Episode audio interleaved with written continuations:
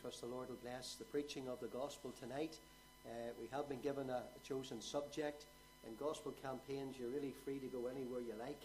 You're like the disciples, they were scattered abroad and they went everywhere preaching Christ. Well, I'm constrained, but there's plenty of material. It's really knowing what to leave out and what to centre upon in these meetings. And they've gone so very, very quickly. And tonight, uh, well, tomorrow night, God willing, will be the last. It's hard to believe it has just gone so very quickly. Uh, so I could still encourage you to get folks out to the meetings. It's not too late. There's many a person who has come on the last night of a gospel mission, and the Lord has spoken to him. I was talking to a man, and he says he got saved. And he says that it was the third week of a gospel campaign. They were going for two weeks, and that was the intention and they felt the Lord was leading them. So halfway through about the second week, they decided to go the third week. And eventually, this man said that he was persuaded to come on the very last night of the third week of the mission, which they never had planned for. And he says that was the night that he got saved. Another man I was chatting to, and he was giving me his testimony. And he says, You know, I went to a gospel meeting, and I'll tell you the truth. He says, I didn't want to go. Imagine, I wasn't dragged out screaming. He went and he came in. the place was packed, and he had to go up right up to the front. And he said he was so embarrassed, and he sat and he said these words. He says, I didn't want to be there. In fact, as I was sitting and they were preparing for uh, the start of the service, I said to myself, What am I doing here? That's what he actually said. But during the preaching of the gospel, uh, the Lord got a hold of his heart. And he said, sitting there uh, he came under conviction and he came to the Lord. So it's never too late to get someone out, even on the last night of the mission. And we're not there yet. The Lord can still work. And I know we don't have to have them in a building. We know that. We don't have to be here physically in order to be saved. There are many folks who have been saved at home, many folks who have been saved driving the lorry, driving the car. Some folks, and during the 1859 revival, if you read about it, uh, folks were smitten down with conviction one thing I laughed at was a man was riding his bike and he had to get off the bike set it on the ground, get on his knees and seek the Lord. Oh, for days like that again. Now, my father was saved in 1976 and it was uh, what is known as the Way to Life Crusade. Uh, 1976, one of our ministers presently serving the principal of the Whitefield College, the Reverend Timothy Nelson, he was actually saved as a teenager at that mission in 1976. He probably would say I wasn't a teenager, I was only about eight years of age, but he was a teenager as far as I'm aware. But he was saved at that mission. And there was a lady called Elsie, she was a Christian. And she went to the local Church of Ireland church and she looked after us because my father uh, was a, an alcoholic. If I was to describe my father then, I would say to you that he was a drunken, violent man. And that's putting things mildly. And my body bore the marks of my father's cruelty. That's all I can say to you. Uh, and my father uh, beat me senseless on many occasions. He was the greatest father you could wish for when he was sober. We call it the demon drink. Uh, but whenever he was drinking, he, he just changed completely. And my father and I had no real relationship. And along with my three bro- two brothers, we were really street children. And we lived in the streets in Lurgan. And sad to say, we stole, we did different things, we got in trouble all the time uh, school. A lot of folks felt sorry for us, but I want to tell you something. There was a lady, and she was a believer, born again. And she entered in our home when it was a light in a dark place. She became a tremendous testimony. We call her Elsie. She's still alive today. Uh, and she took a real interest in our home. And she sought to get my father out under the sound of the gospel. The gospel campaign had come to the Lurgan Boys Girls Junior High School in Lurgan. And what annoyed me was it was set up on our football pitch and I couldn't kick football. Uh, huge tent, it's a thousand seater tent, and they were flocking from Lurgan, Portadown, Craigavon to that mission. One night, my father was standing before the mirror. The only thing he ever did for himself was put the Brylcreem on his own hair. We did everything all the cooking, cleaning, ironing, you name it, sewing. I was domesticated long before I got married, you know. And uh, can't cook too well, but I can clean, that's for sure. But I will tell you this, he was standing getting ready. And my brother David said, Dad, where are you going? And he says, Son, I'm going to the mission with Elsie. We couldn't believe it. David says, Dad, you're not going to the Windsor Bar? No, son. It's a darts match you're going to. No, it's not, son. It's not. I said, Dinner, you're going somewhere. He says, No, son, listen, I'm going with Elsie to the gospel mission. And he went. I remember him coming home that night. Never forget it. Never forget it. Uh, usually he barged. Uh, most times he reminded me of what I did. It was nothing. And then he would have taken a fishing rod and he would have beat me, and the welts were on my body. I woke up in the morning when the eyes were caked, crying through the night, and obviously into school, we never was well dressed, always in trouble. But this night it was different. He went straight to bed, and I heard the voice saying, Lads, come up here, I want you. And the three boys raced upstairs. We jumped on his bed, and as best as my father knew how, he says, Lads, your old man's got saved. You know, I didn't know what that word meant. And my brother David says, Dad, do you mean there's going to be no more drink? And he said, Son, that's right. No more drink. Can I tell you that from 1976, right up until February 25th, 1990, when the Lord Jesus Christ took my father home to glory, not one drop of drink crossed his lips. I want to tell you, he was a drunken, violent man. And I know that. My family often said to me, You shouldn't speak ill of your father. But they never lived with him. But I did. And my body bore the marks of my father's cruelty. But God saved him. All because Elsie got him out to the mission. And that's all it took.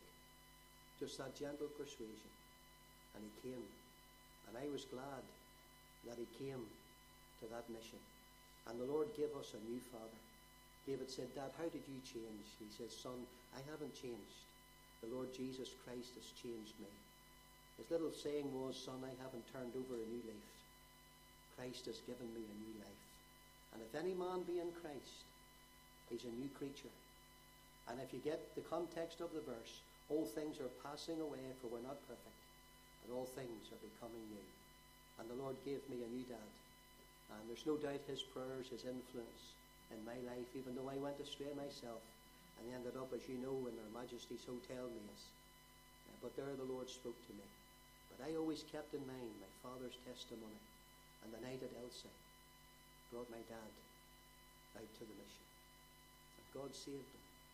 And I want to encourage you. I don't care who they are, the biggest, the worst, the wildest sinner in Annalong, Kilkeel, and this district.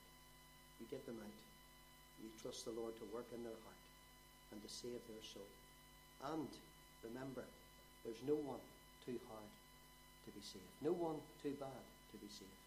No matter who they are or what they've done, there's cleansing and there's power in the precious blood of the Lamb. That's the first sermon over again tonight.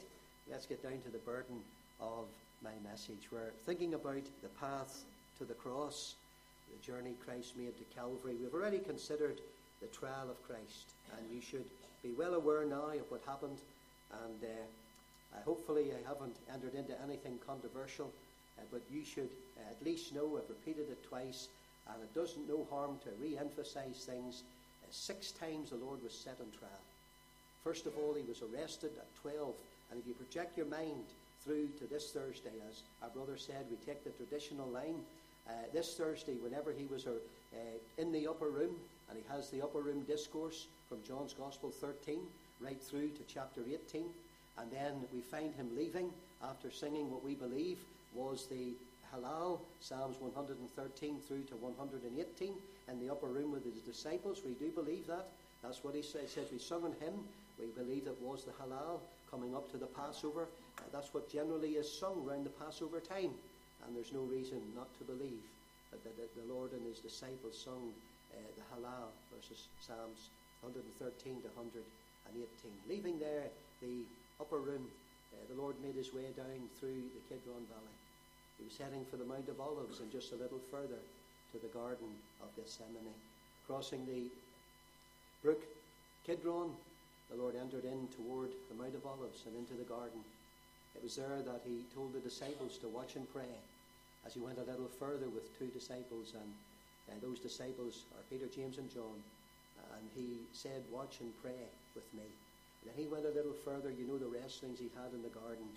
It's called the olive press, and the Lord was pressed out of measure as he contemplated the awful bitter cup of Calvary. It was there we hear the Lord saying, Not my will, but thine be done. And then at midnight, roughly about midnight, Judas arrives, having sold the Lord for 30 pieces of silver.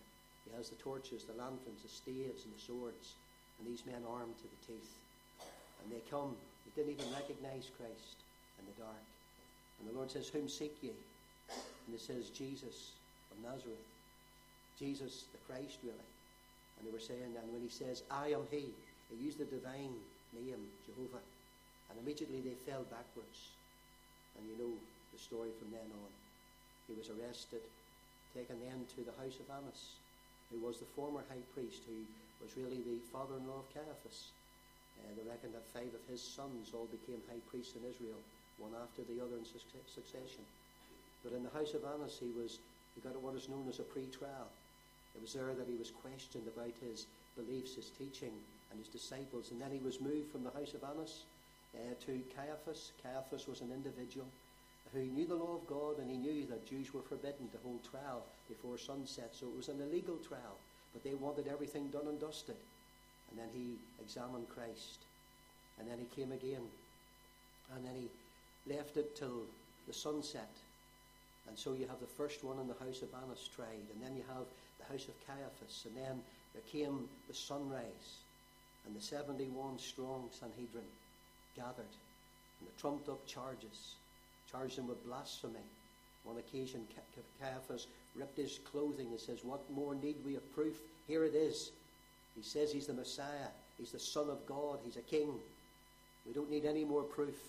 He says that you'll see him coming in power and glory, and there's a higher court than this court, and we'll all have to stand before it, and he'll be the judge. Imagine. And of course, they, with their trumped up charges, hailed him off to Pilate. But they couldn't have him put to death under Jewish law, blasphemy, although he didn't blaspheme. And so they had trumped up charges that he was inciting a riot in Jerusalem. And this man has disciples, and he has followers. And these people now will take up arms. And Pilate examined him about that. Art thou a king? And of course, Christ had to answer that because if he didn't answer it, that means he wasn't. And he says, I am. My kingdom is not of this world. I am no threat to Caesar and to the Roman armies in Jerusalem. My kingdom is not of this world. If it was, then my soldiers would fight. I would arm them and they would fight. So I am no threat to Caesar. So what they're saying to you is wrong, although I am a king. I am the king of the Jews. And then the even chief priest said to Pilate, He says he's the Son of God.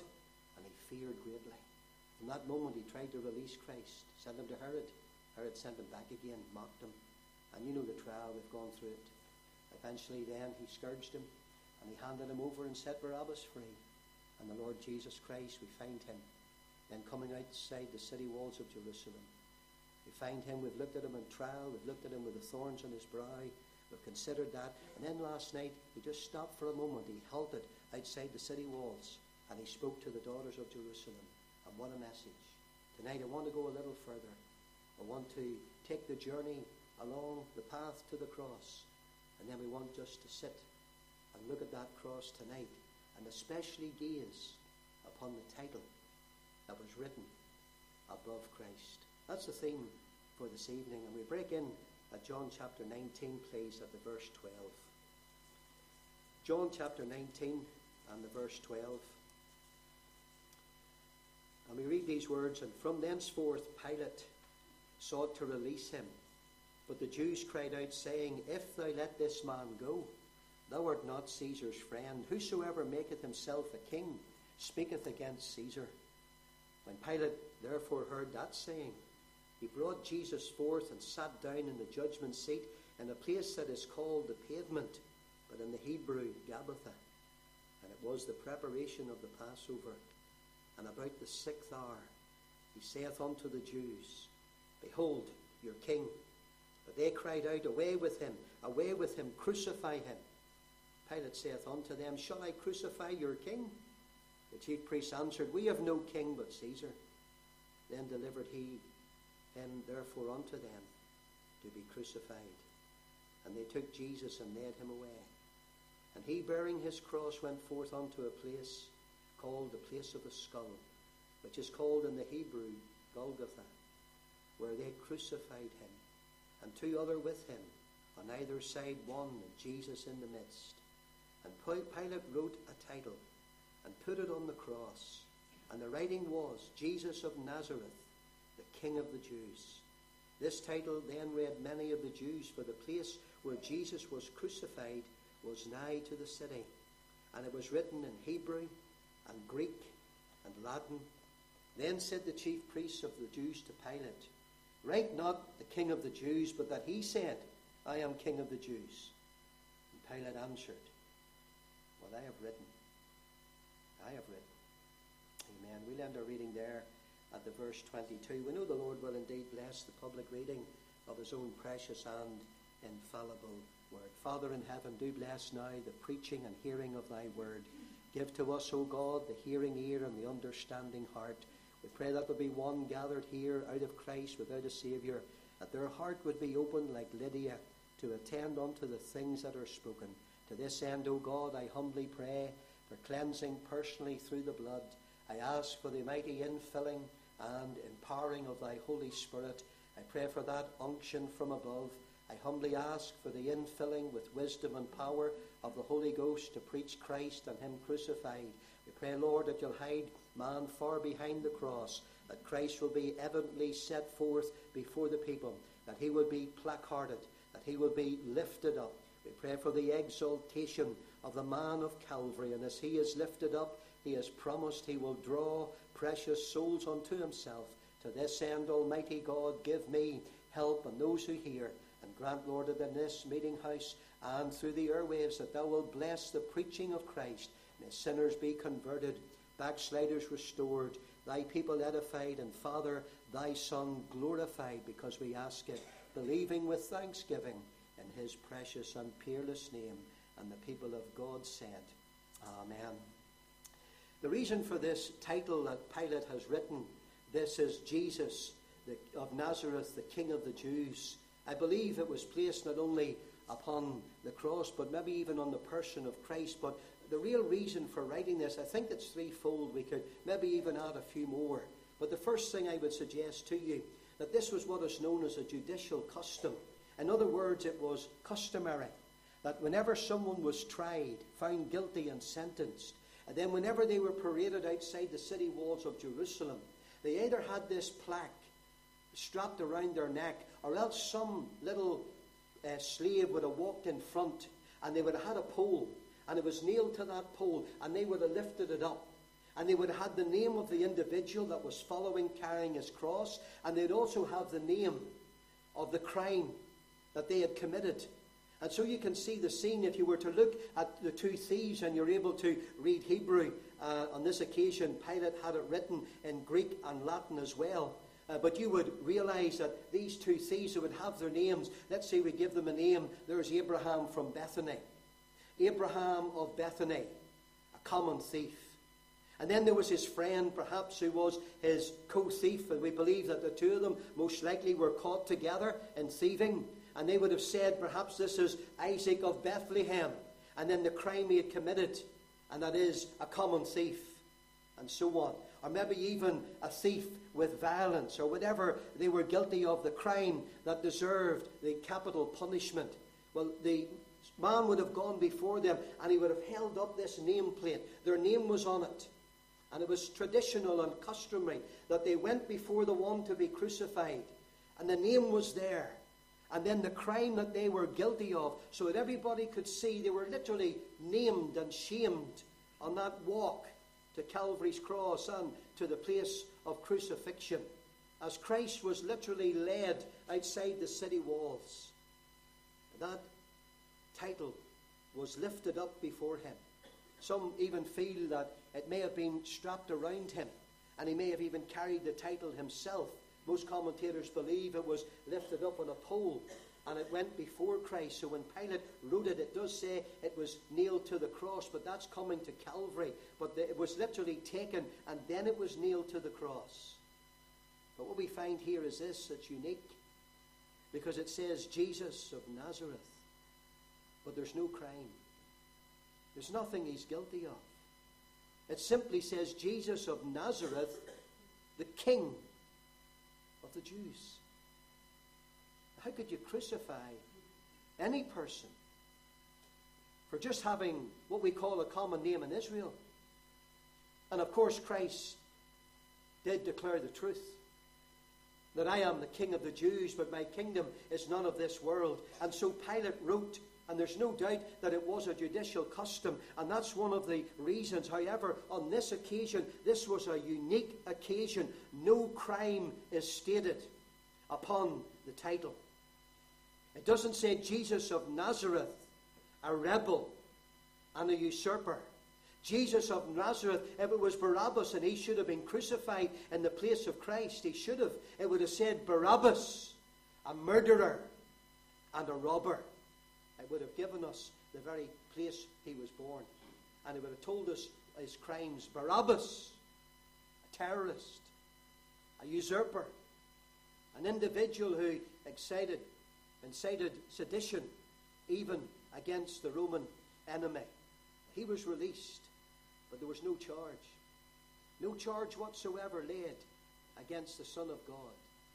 No doubt the crowd were looking to see, and if you were a passerby and you were coming in for the Passover feast and you'd never heard of Christ, although I believe the entire nation did, but if you had been a stranger, a proselyte from another country, you'd have looked to see what he was guilty of, and you would find nothing but the title Jesus, Jehovah, Savior. King, King of God's ancient people. It's a tremendous title. And it was written by one of the most ungodly men that ever walked this earth. I want to tell you another reason for the writing of this title was not only because it was a judicial custom, uh, but because it was really Pilate's contempt for the Jews. Now I know that he is compliant in the murder and the killing of the Prince of Life. He ordered the scourging. He ordered the crucifixion. He even said to Christ, Do you not know that I have power, authority to let you go? But he didn't, and he should have. He even acknowledged to Christ, It's within my remit, although the Lord says you have no power unless it's given you from above, acknowledging the sovereignty of God and a puny man really is in the sight of God. Pilate acknowledged that he had the power, but such was his feeling against the Jews that he felt that they had shut him in to the crucifying of Christ against the better judgment of his wife, of Herod, and of himself. For each one said, He's a just man, and they found no fault in him. Yet he felt because if he was to let this man go who claimed to be a king, that was the real statement. Who claimed to be a king. When Pilate realized he was no threat to Caesar, he was afraid that if Caesar ever found out that he had let a man go and set him free who claimed to be a king, and the Jews said, We have no king but Caesar, that was a lie. They weren't loyal to Caesar. Far from it. They were not loyal to Caesar. They hated the Rome, and they hated the Roman occupation of their land. But I'll tell you this Pilate, although he was compliant in the death of Christ, such was his contempt for the Jews he was unhappy because he felt they forced him into doing this, and he didn't want to do it, but he had no choice because he valued his place in society and his position with Rome more than his soul and more than Christ. He would make Christ King of the Jews. He would have that title written so that every Jew traveling into Jerusalem for the Passover and all those that went out to watch the spectacle of crucifixion would understand that he's guilty of nothing but a claim to be the Son of God and King of the Jews. And he called him by his name, Jesus, which is, we have the English word Jesus, which really is the translation from the Greek, and we have as well uh, the Hebrew Joshua. It's the same name. It means Jehovah, the Savior. And when he wrote Jesus, he was writing, This is Jehovah, the Savior. And then he says he's King He's Lord. He's the King of glory. Without realizing it, out of his hatred and contempt for the Jews, he would have the last word. The Jews even came to him. They sent a delegation when they saw the title. They saw it and they despised it. And they sent a delegation, the strongest delegation, to Pilate. I have no doubt, we don't have the scriptural record. I have no doubt, and I believe that they would have threatened violence. Now, Pilate, if you don't take this off, if you write that and keep it there, then I, we can't guarantee that a mob will not create sedition in this very province of Judea that you're over. And then what would Caesar think that you can't even govern the Jews? You'll never get any position in Rome if you can't prove yourself faithful here. I know it's not in Scripture. They had to send a delegation and put pressure on Pilate to change, but such was his contempt for the Jews and what they had forced him to do. He actually said these words What I have written, I have written. That's it. I'm not going to change it. What I've written, stay. It'll be paraded from the city wall right till Golgotha. And then when he's on the cross, when everybody's looking at him, I'll tell you why he was crucified. Because he's your king. And he even said that. Not only behold the man, but on one occasion he says, Behold your king. This is your king. And look what you've caused me to do to your king your hatred and envy for him. Pilate would hold Christ, not only Christ up for scorn, but he would expose the hatred of the Jews who cried for the crucifying of their rightful Messiah, Prince, and King. But you know, far above custom, far above the contempt of individuals, this title, I believe, properly was given by the providential will of God. God so ordained it that his innocent and his sinlessly impeccable Son would walk to Calvary and people would know who he is Jehovah the Savior. They would know that he had done no wrong and done no sin, and that he was the innocent lamb, and he would be crucified for the sins of all his believing people. And then he would have the title that everybody could read. God saw to it that his son would have the title on the cross when everyone looked at him, and even the world today, looking at Christ through the Bible, they will see he's Jehovah, Savior. And he's the King, the Lord, the King of Kings, and the Lord of all glory. He's Jesus of Nazareth, different from any other Joshua, Jehovah the Savior. He's identified with that town. And furthermore, he's King of the Jews, or he's the Lord He's God. And God saw to it that he would have his son. And the title displayed that all would see. And to make sure he would have it written in Greek and Latin. And he would have it written in Hebrew. No one would mistake, passing by, that this is Jehovah, the Savior. This is the King, or the Messiah, or the Lord of glory. The title proclaimed the great and the saving work of our Lord Jesus Christ. He is Savior King. That's who he is. And when you call him Savior, when you call him Savior, you call him by his name. Thou shalt call his name Jesus, for he shall save his people from their sins. God saw to it on the cross that this eternal truth concerning his only begotten and well beloved Son and the darling of the Father's bosom, the very heartbeat of God, veiled in human flesh, that this truth would be proclaimed at Calvary. On the cross, we're looking at Jehovah, the Savior of sinners, the Messiah, Prince, and the King of grace, and the King of glory, the King of righteousness and the King of peace, and the King of love, and the King of all kings. Jesus Christ is God's Savior King, and the only one who can deliver us from the wrath to come, and from the consequences of our sin in hell. Tonight, I want to look with you at the title above the cross. The first thing I want you to consider is this that this title was divisive. This title was divisive.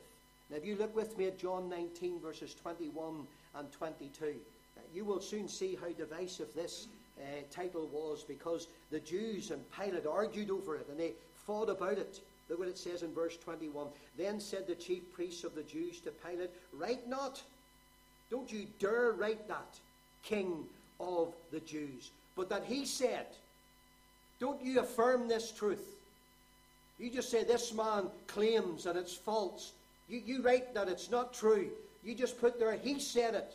Don't you say that he is the king of the Jews? We disagree with that. And they were literally coming against Pilate in such a way with anger. It caused great division, consternation among the chief priests and among the Jews. They represented the Jews who cried, Crucify him. And Pilate says, What I have written, I have written. I'm not for changing it. I don't care what size of delegation you send. I don't care who you represent in this country. I don't care one bit what you threaten against me. What I have written stays. I will not be changing it. Jesus of Nazareth, the King of the Jews. Did Pilate really believe it? I think it was more for contempt of the Jews rather than belief, although I'm sure there was something in his conscience whereby he says, I find no fault in him. And if he says he's king of the Jews and he's the Messiah, and what troubled him most was the claim that he was the Son of God. And he gave him that, really, that name, Joshua, Jesus, Jehovah, the Savior. And can I say to you, the chief priests were furious. Of course they were. I'll tell you better still. I, I believe in my heart that they represented the feeling of the people as well. They didn't like to think that they had done this to their king, to their so called Messiah, the one who came and healed and demonstrated that he was the Messiah by power and by miracles. I want to tell you something. They demanded that there would be a change, and Pilate gave them the answer there'll be no change. You can argue with me, you can debate it until the sun rises and the sun sets. There'll be no change. What? I have written. I have written. End of story. That's what he was saying. So there on the cross, for all to see, was the Jews' rejected king. On the human level, that's all. Pilate upheld, without realizing, the very claims of Christ Jesus, Jehovah, Savior, King, Messiah, Prince, Royal, God Himself. Amazing, isn't it? But can I say something to you, men and women? There's no difference today because the cross is still a divisive issue. You introduce the cross into preaching, witnessing, or into society or into your home, and you'll soon see that there is a mighty division. The Bible tells us, and Jesus said it, that it's impossible, but offenses must come. Now, I could be the most or the least offensive minister you'll ever meet, but you know full well I'm not. Maybe your minister is. But I could try my best. A few ministers here, the Reverend Wilson as well, and McLeod. But I could try our, our best to be non offensive. And we could come preaching, tell you how good you are, what a great person you are, great character, great nature, how kind you are, what a good husband, good wife, and we could build you up. And then we could come with non offensive themes and we could speak about love for God and love for your neighbour, doing the best you can. We could center our entire ministry on all of these things and we could try our best to be non offensive. But the moment we preach Christ, it's an offense to the flesh. It's impossible, but offenses must come. And there is the offense of the cross. You know why? Because it puts human nature down. It doesn't give man any standing before God. All other religions, all of them, give man a standing before their false God. It gives them worth and merit. It gives them some value in the sense of good works and meriting paradise or favor with their God. But the gospel puts down human nature. It tells man that he's a sinner and he's lost and he's undone and he can do nothing to help himself and he can do nothing to save his own soul. And therefore, when you introduce the cross, the Bible tells me that it is very divisive. You only have to introduce Christ and his teaching today in society, and the next thing before you know it, you're on the Nolan show. And there are many other shows as well, by the way. As we see some on today for the stand on the Lord's day and being castigated uh, and the division there is uh, among people concerning Christ and his teaching. But I want to tell you something. The cross to the Jews was a stumbling block. The cross to the Gentiles was utter foolishness. What? Believing and having righteousness without works, being justified without the law. Oh, it's foolishness just to believe and receive. To the Jews, a stumbling block. They couldn't accept Christ as the only Savior. And to the religious world, it's, it's controversial. But to those of us who are saved, it's the dynamite of God unto salvation. And what does the cross mean to you, my friend? What does it mean to you? Tell me. What does the cross mean to you? Is the cross the place where God's Saviour King suffered, bled, and died for our sins? Is it? What does the cross mean to you tonight? Is it the place where God punished sin on the body of his sinless Son, our substitute, in our guilty room instead? What does the cross mean to you tonight? Does it mean anything? Does it? Is it the place where Christ paid with his own life's blood the price for our sin and suffered on his own body the undiluted wrath of God that you and I might have eternal life, peace with God, and that God would reconcile himself to us?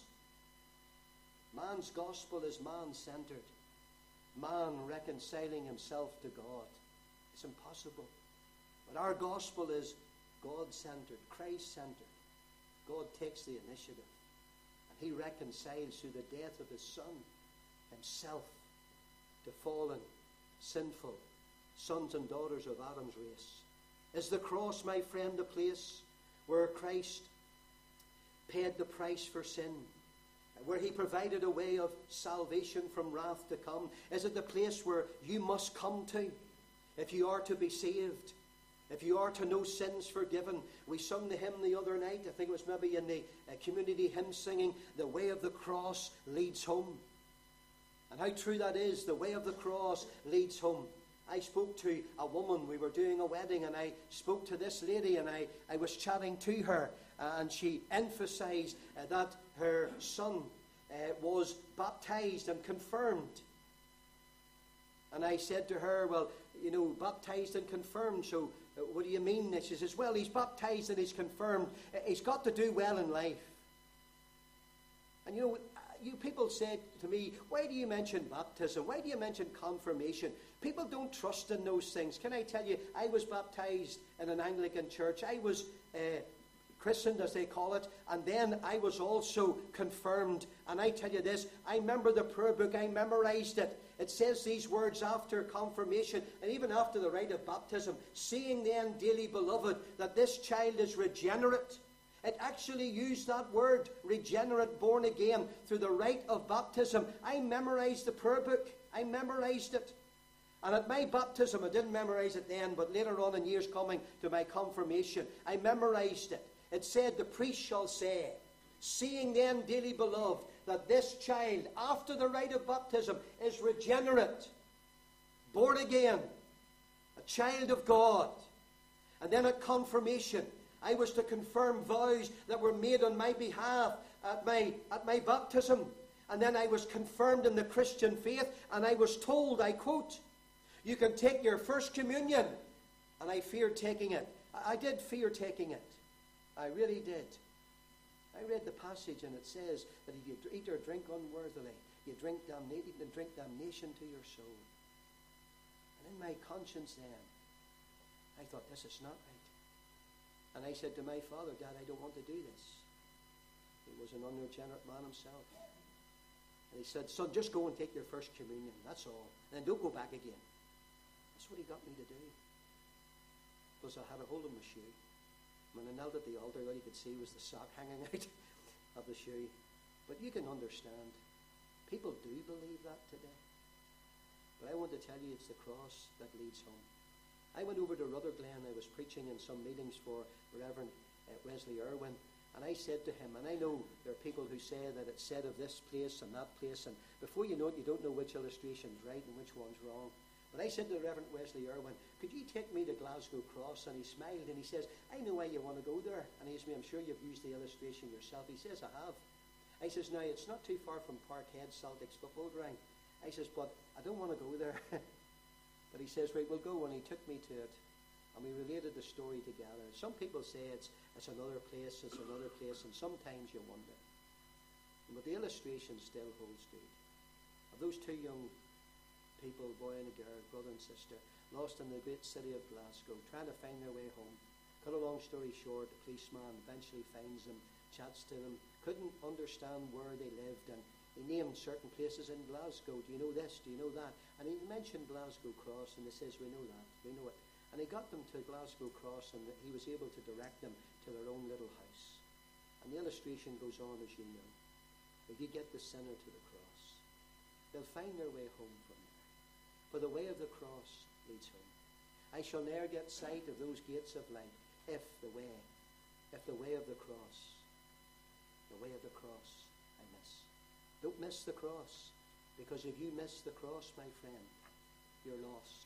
Can I say secondly, that this title not only was divisive, but this title above Christ was inclusive. You notice what it says in John 19 and verse 20? It says the title was written in three different languages. It was written in Hebrew, it was written in Greek, and it was written in Latin. And Pilate saw to it that this title, I don't believe any other title was written like that. This title was written in the three major or main languages of the day. It was written in Hebrew, which you should know is the national language of the Jews. They would have understood the title.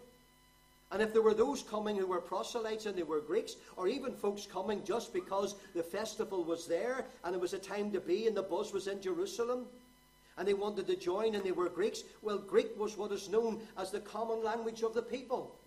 It was the national language of the Jews. The Greek was the common language of the people. So whenever you were doing business, generally, business was done in the Greek language. It was the common language of the people.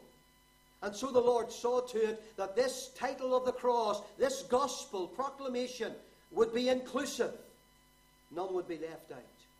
Then it was written in Latin, which was the official language of the Roman Empire.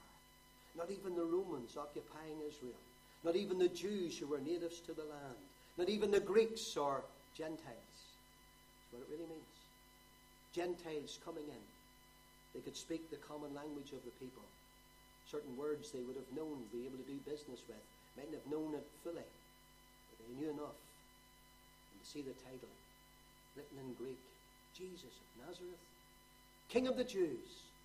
And then the Roman centurion and the Romans who were there. Jesus of Nazareth, King of the Jews. And then the, he- the Hebrew language for the Jews themselves. Jesus, Joshua of Nazareth, King of the Jews.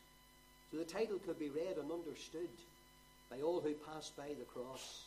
And in verse 20, the cross, the Bible says, was nigh to the city. Do you see that? He had it written in Hebrew, in Greek, in Latin. And then the cross where he had it placed was nigh to the city. Now, providentially, God placed there that place for crucifixion. There's no doubt. Uh, we do believe that it was Mount Moriah. We do believe that that's the very place where Abraham himself, uh, we're getting a bit of controversy now, uh, offered his son Isaac. We believe within our hearts that that was the place on the mountains of Moriah. It certainly would have have been one of the hills, if not the actual place. Maybe even the place where David himself, on the threshing floor, offered the sacrifice. Nevertheless, we'll not go there. But never, we can say that it was nigh to the city. It's very close to the city, just outside the city walls. And it was there that God saw to it that those who were coming and going through the city, and remember, it's the busiest time of the year. Uh, there were tens of thousands of people flocking in and out of Jerusalem. In and out of Jerusalem. There were pilgrims coming. There's no doubt that they sung as they journeyed the Psalm 121. And by the way, can I tell you, one of the titles of the Psalm 121, listen to it, it's called the Soldier's Song.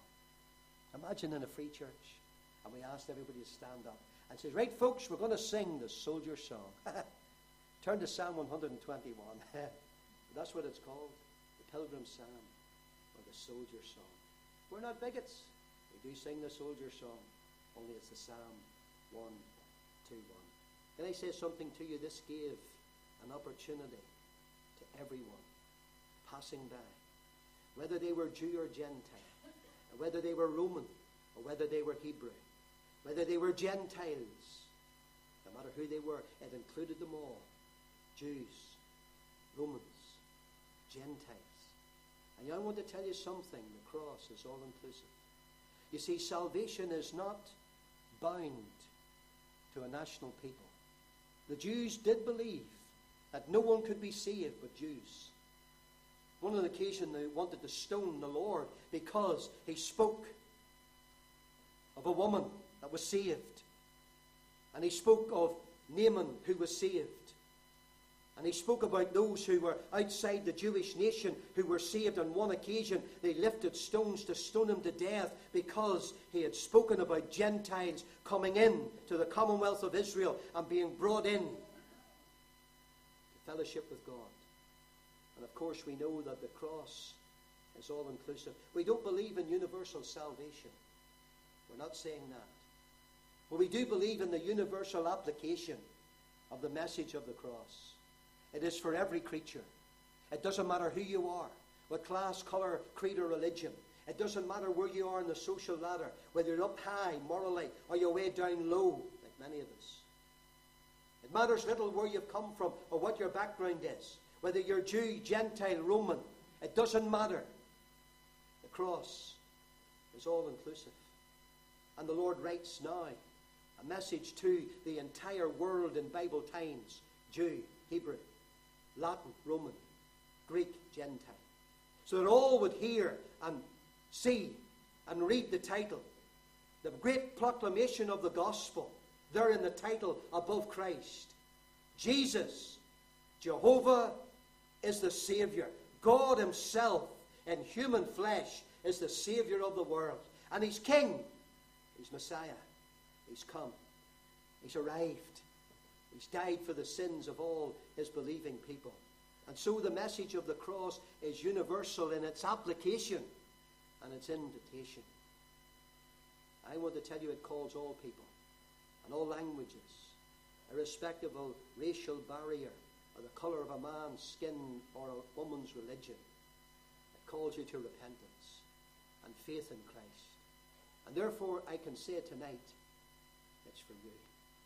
For whosoever will may come. And if you come to Christ, he will save you. If you repent, he will pardon you. If you come to him and call upon him, you will find him. He's very near. You only have to come as a guilty sinner and look to Christ, and you will be saved. Christ is a Savior for sinners. He's a Savior for the wildest of sinners. Remember the madman of the Gadarenes in Mark chapter 5? No man could tame. I'm glad the gospel can tame the wildest of sinners. I want to tell you something. He is a Savior for the most wayward of sinners. The prodigal son of Luke 16. And maybe you have a son or a daughter and they've gone astray. And many of us, as parents, our lives are wrapped up in our children. And when they're good, we're good. And when they're down, we're down. And as a parent, I say this on behalf of my own family and my own children that I love more than any other except the Lord. Keisha's listening. I want to tell you, my life's wrapped up in them. And I do not desire silver or gold for my children, but they might walk with God. They might know the Lord. It doesn't matter what job they have. It doesn't matter what education they get. It does not matter to me. How far up or down the social ladder they are, I don't care. The only thing matters to me, maybe I'm wrong, is that they know the Lord. To walk with God. That's all I desire. I don't desire silver or gold. And I have nothing to give them. But I have the gospel. And eternal riches of God's grace. And I pray the same for your family and mine. You see, it is inclusive. It's for you. If you'll only come and trust the Savior. I want to tell you the worst of sinners can be saved. Not the case when Paul says, Of whom I am chief. What about Manasseh? I met a man and he said to me these words. I says to him, Are you saved? I asked him the question. And he says, You know, nobody's ever asked me that. And I find this hard to believe because he was 80 year, or 83 years of age. And I says, Are you saved? He says, You're the first man ever to ask me that. Now, of course, he was preached to. But he says, I've never been asked, am I saved? So I'm going to tell you the truth. I'm not. And I said, well, what keeps you back? And he told me. He told me why he wasn't saved. I want to tell you something whenever I considered that, when I thought about that, I thought about why he wasn't saved. And then he said to me these words. He says, You know, I'm too bad to be saved. And I tell you, folks, I, there's a meanness. I laughed out loud. And he looked at me. And I says to him, using his name, I says, That's a nonsense, and you know full well. You've heard too many gospel sermons and preachers, more than I have ever had, to know that there's none too bad, but the Lord can save. The blood of Jesus Christ, God's Son, cleanses us from some, from most, no, from all sin. I'm glad to say that when I went back to see that man, God had worked in his heart. And he had overcome his weakness. And in his own living room, I had the joy of pointing that man at 83 years of age to Christ. He's with the Lord tonight, absent from the body, present with the Lord. Too bad. What a nonsense. There's some people who say I'm too good to be saved. I don't really need to be saved. I'd be worried more about that person than someone who knows they're a sinner. I'd be more worried if you says, well, I don't need your salvation. I'm a good person. You telling me that God will punish me forever in hell? I don't believe that. Listen, I do not agree with that. I could never countenance that. That's not the God that I believe in. Well, that's a false God then. It's not the God of the Bible. Let me hurry on because not only was this title above Christ divisive and inclusive, can I say something to you? The title was affirmative. Notice what Pilate says. He says there in verse 19, What I have written, I have written. This is the truth and it'll stand. Without him knowing it, he affirms the truth about the Lord Jesus Christ. This superscription, this title above the cross, was public. And it was a positive affirmation of the truth concerning Jesus Christ. Now, what think ye of Christ? Is he God? There's the starting point, and we know you start off as a sinner, yes. But here's the starting point in belief. Do you believe that Jesus Christ is God? Do you? Do you believe that? Do you believe that he came into this world by virgin birth? Pilate affirms it. Jehovah, Savior. And he even says, Nazareth names a very place on earth where he resided. He didn't say Jesus from heaven, although he is from heaven. He was speaking of his humanity, and he was also acknowledging his deity. He's Jesus, and he's on the earth, Nazareth. But he's also King. He's the Messiah. He's the Son of God. Now, do you believe that? Do you believe he's God? Do you believe he, he was veiled in human flesh? That deity is in union with our humanity for our salvation. Do you believe that? If you say to me, a preacher, I do. I believe he's God. I believe in all my heart that he is truly man and that he is Jehovah the Savior. Well, I asked you then another question. If he is Jehovah the Savior, is he your Savior? And why not if he isn't? Why have you not come to him, trusted him, believed in him, received him, if you really believe that, maybe it's just a mental assent. Could I say something to you? The devil believes that. He believes it. He knows who Christ is. He knows he's Jehovah, the Creator. He knows he's the second person of the Blessed Trinity. He knows he's God the Son who became a man by virgin birth. He knows full well that he is the mediator and redeemer and saviour of the body. He knows it but he's not saved. It's not enough knowing about Christ. You need to know him personally. You need to come to him and have an intimate relationship with him. By faith receive him into your heart, into the very core of your soul and your life and your being, whereby he rules and he reigns and he saves you from your sin, and he's your hope for eternity, and you live for him and you love him and you follow him. It's more to Christianity than just coming to Christ. There's a life of rigorous discipleship. You see, he is, when you take both titles together, affirming the truth about Christ, it's this. One, he is Jehovah the Saviour, and he's King. He's Jesus who shall save his people from their sins. This he did when he died as a substitute for sinners on the cross. He's Jesus who shall save. This he did whenever he endured the undiluted wrath of God upon himself for all of our sins. This he did, Jesus shall save. And when he suffered, bled, and died, and rose again from the dead, in order that he might purchase salvation for the whosoever will. And he's Jesus King. In other words, he rose victorious from the dead. And we know that on Easter Sunday, uh, we will be thinking again, although we think every Lord's Day and every day of our lives, of the resurrection of Christ. What an embarrassment that was to the devil when on the first day of the week Jesus rose from the dead, and we believe he was crucified on Good Friday. We believe that. 9 a.m. in the morning on Good Friday, our Lord was crucified.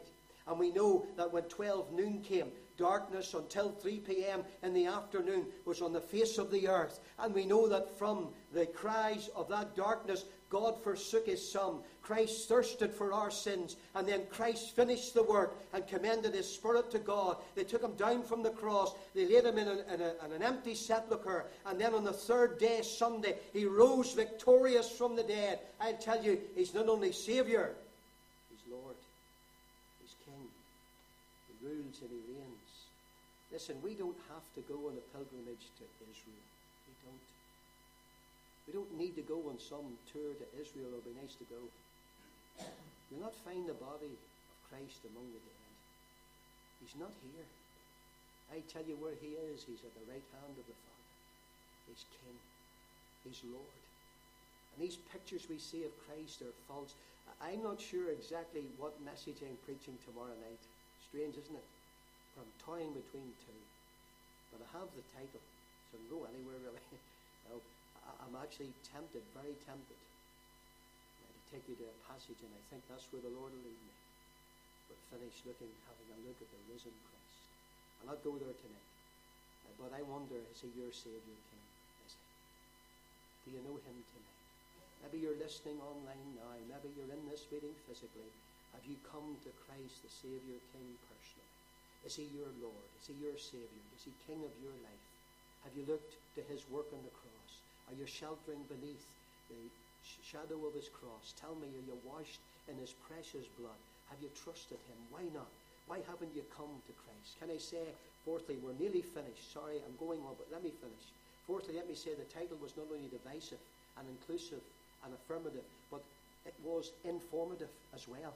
Because in John 19 and verse 20, uh, those that were passing by, did Pilate not say, What I have written, I have written? It was informative.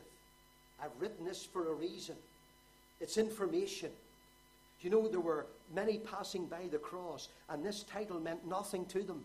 It didn't register with them. They read it, they saw it, but it meant nothing to them. And yet it was information. God was communicating to those gathered around the cross the message of the gospel. It contained enough information that at least one man that we know of, the thief on the cross, read that title. He had no Bible. He had no sermon preached to him that we know of. There is no record that this man ever followed Christ. There is no biblical record to say that this man ever heard Christ preach. Few sayings from the lips of Christ on the cross before he died. But the title Jesus of Nazareth, King of the Jews, was enough information to convey the gospel message. And at some point in his antagonistic spirit against Christ, he sided against his fellow thief. And he said, Lord, remember me. Jesus of Nazareth, King of the Jews, remember me. There was enough information and that little title to save him. Now, let me tell you something. How much information have you been given? How many sermons have you heard? How many preachers have you listened to? How many gospel tracts have you read? How much of the Bible have you even memorized as a child?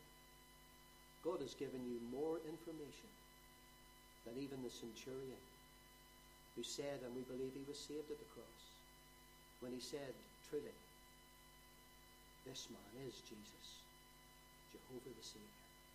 He is the King of the Jews. He is the Son of God. That's all the information they had. But I tell you something. If those individuals perished with scant information, how terrible their hell must be, but how awful the hell must be for an individual who has the full knowledge. The entire canon of Scripture to reveal the entrance of sin into the world, the extent of sin upon mankind, and the expiation, the doing away, and the paying of sin at the place called Calvary. I tell you, you have more information than anybody at the cross ever had, and yet you're not saved. You see, it is not only divisive, it's not only inclusive and affirmative, but it's informative. And I tell you, you have more. These people were saved, but you're not. How awful must be the hell for the one who has the full information about the gospel. That you're a sinner lost and undone, and that God sent his Son. Christ died, rose. He offers freely salvation to you. If you'll only come. I want to tell you something as we close because uh, this title on the cross uh, not only is divisive, and it's true it is divisive, it's not only uh, divisive and it's inclusive and affirmative and informative, but finally, this title was conclusive. Because Pilate says, What I have written, I have written. Now, Pilate, you will not take credit. You will not take any credit for what you have written. Even though you says, What I have written, I have written, because you were compliant in the death of the Son of God. But the title represented the truth. It's conclusive. You can't argue with it. This is the truth. Pilate himself said, I can't change it. Can I tell you something? Neither can God Almighty. Because it's the truth. It stands. And what has been written about Christ is conclusive. It is written. And what God has said about his Son is true. No matter about unbelief, and Christ today is the great divide. I finish by saying to you there is, I haven't been there, but I've seen geographically in Google, I've seen the place. There's a place, maybe Kevin knows about it, in uh, the Rocky Mountains. And uh, it's a little archway made of sticks and twigs. And written over it is a little title, and it's called The Great Divide. And a cloud comes over that geographical point on earth, and it drops its little showers and strangely enough, just at that geographical place on earth, and no other place that we know of, it's called the Great Divide. And what happens at that very point is that rain falling from the same shower falls at that point. Some go into a little stream and into a basin, and they flow into the Atlantic Ocean. And yet, some out of that same shower fall at that very point and they go in the opposite direction into a little stream. They're held into a little basin, and then it flows into the Pacific Ocean, falling from the same shore. At that geographical point on earth, their destinies are far thousands of miles apart, and they'll rarely meet again. So Christ is the great divide. And what you do with Christ will determine your destiny, or glory or despair heaven or hell, and tell me, what are you going to do tonight with Jesus Christ? Neutral you cannot be. Someday the Savior may be asking, What shall I do with thee? Do the right thing with Christ. Come to him. Take him as your Savior. Repent of your sin and receive him into your heart. Let's bow prayer. Our